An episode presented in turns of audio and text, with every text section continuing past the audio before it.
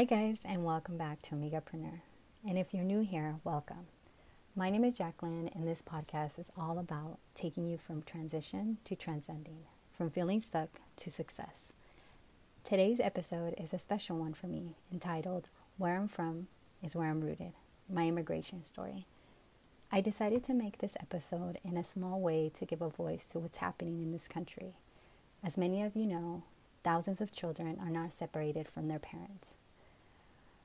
When I first thought about recording this story, I thought I'll do a recording and that that'll be it. I didn't realize how much pain recounting my story would bring up. I broke down several times and realized that I never really dealt with everything that was happening. I, like many that cross the border, see this as part of life. When the dust settles, though, you realize how difficult and painful the journey can be.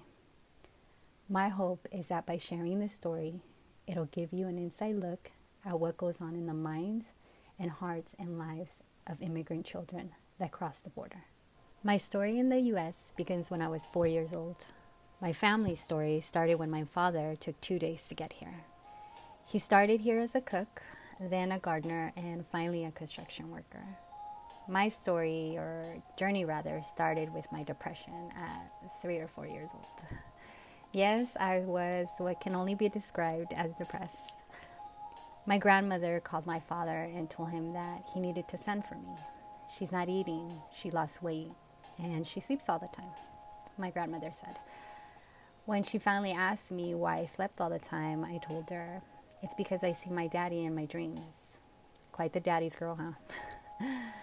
my grandmother said that if he didn't send for me, that she was afraid I was going to die. So, my parents sent for me. At the border, there was some sort of argument between my mom and dad. This was told to me by my best friend's mother, who was there. We can't cross with her and risk all of us, all three of us getting deported. We have to leave her behind, my mother told my father, to which my father replied, Either we all cross or none of us cross.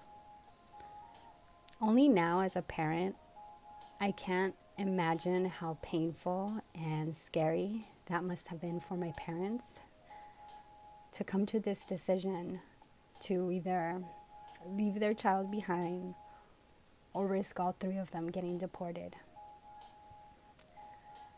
Somehow they managed to get me across.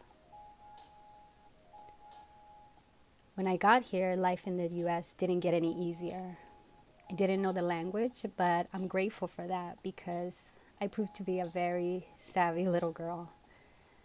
I became very keen with my surroundings. I quickly learned what recess meant, that we could go outside and play, and that put your chair up meant that it was time to go home.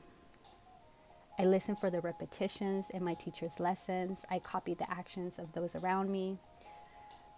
I made friends quickly because with kids, all you want to do is play, and that doesn't require any type of language because playing is universal.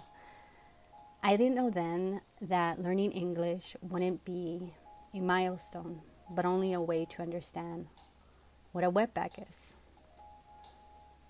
And that I wouldn't be allowed many of the rights that people who were born here have, such as the right to work, child labor laws.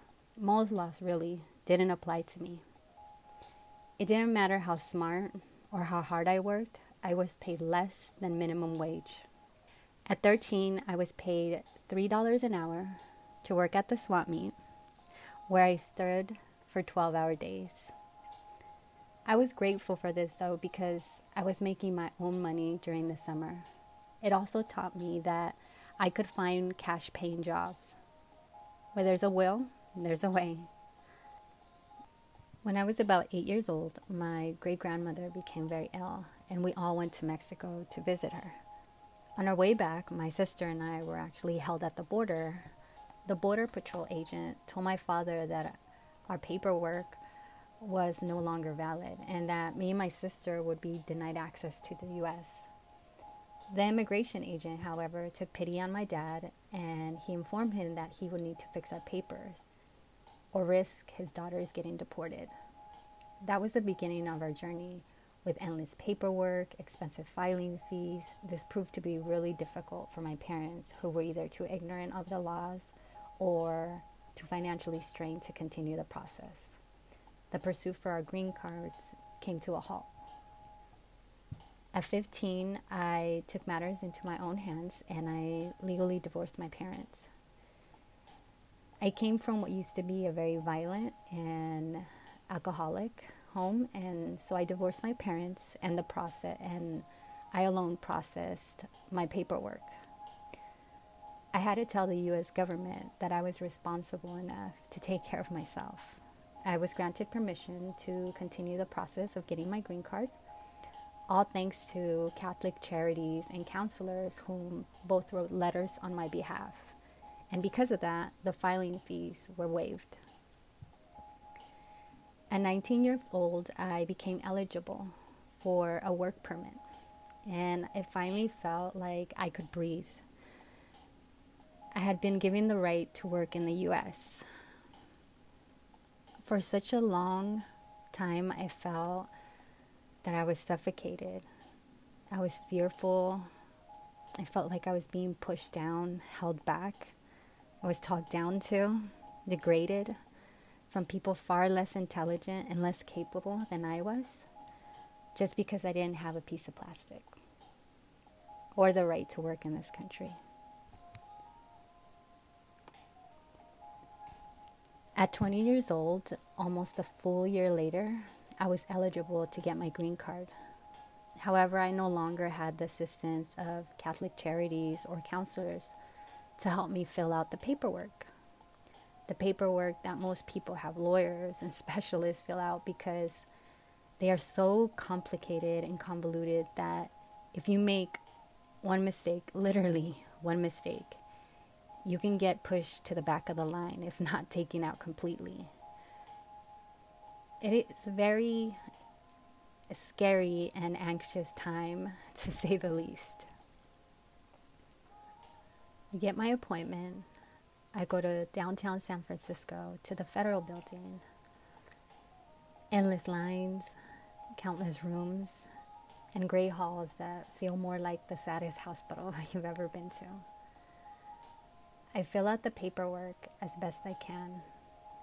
I recheck it I doubt myself a million times. I'm scared. I'm nervous. I've literally waited my whole life for this moment. And now I have a daughter who's only three months old at the time. I go into the meeting and it's a woman, a Latina, and she proceeds to ask me what felt like hundreds of questions at the time. Now, I don't remember any of them except for one. She must have seen me with my daughter in the hall because she's quiet for a minute. She looks down at the paperwork. Paperwork that tells her my whole history. She looks at me and she asks, How do I know you won't end up on welfare like the rest of them? her question cuts me so deep that I don't I think I answer her. I'm just quiet. All I can think was, you know nothing about me except a number next to my name and a file that you flip through.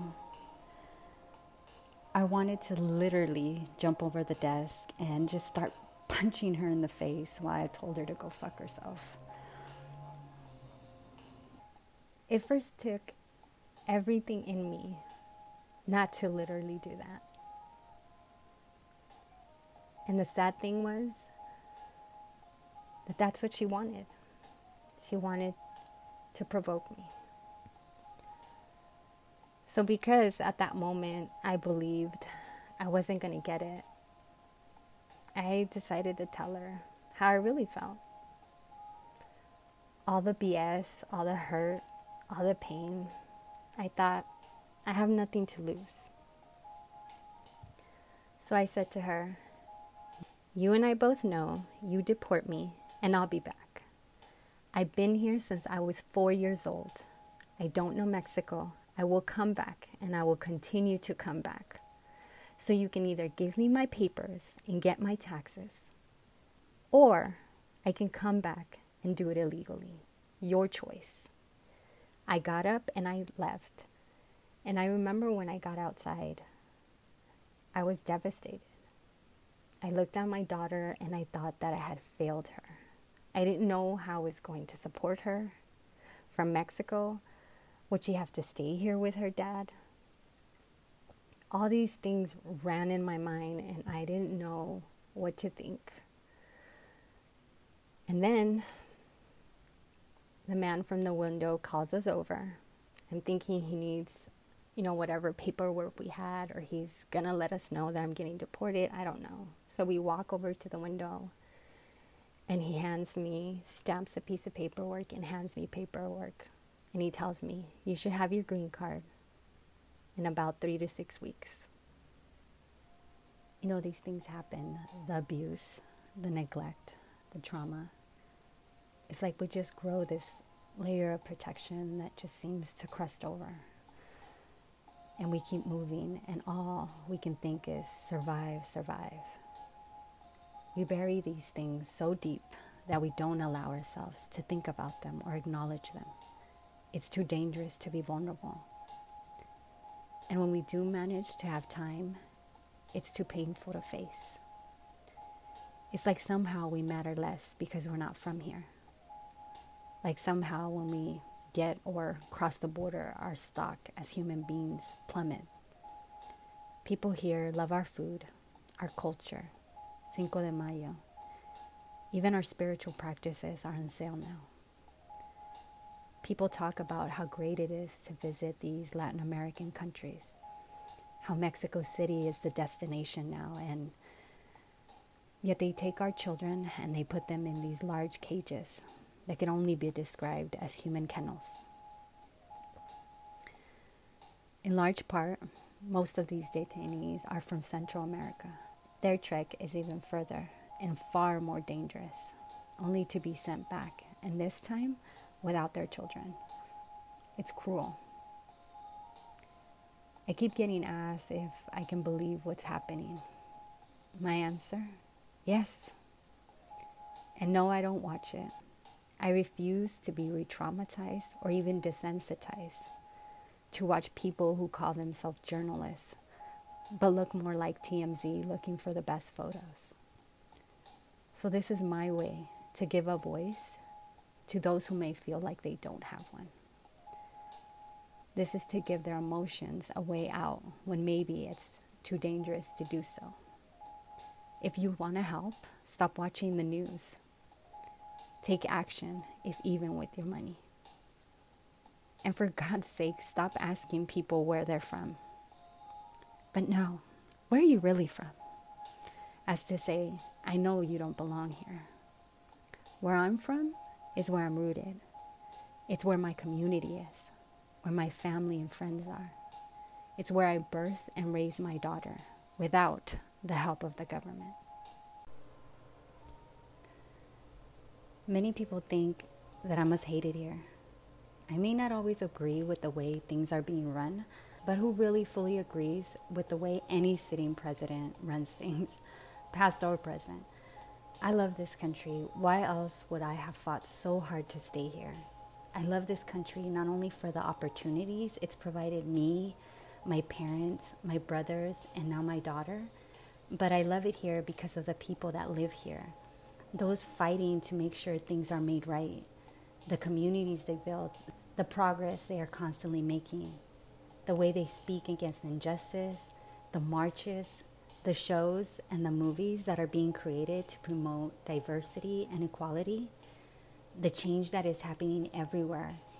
It may not always be at the pace that we like it, but in other countries, you get killed for disagreeing with the government your opposition, your free thinking can cost you your life. So, no, I may not like what's going on, but I'm grateful I can make this podcast to tell my story. I'm grateful I can contribute to the many nonprofits that are working tirelessly to change things. I'm grateful for Catholic charities that spoke on my behalf at 15 and the counselors who devoted their lives to kids like myself whose future was vastly changed because of them. I refuse to allow myself to get clouded by ignorance that's happening and instead root myself in the community trying to make a change. Instead, I'm going to work with my pain, my anger, my frustration in the most positive way that I can. And you know why? Because to some, that's exactly the opposite of what's being expected of me. Thank you so much for listening.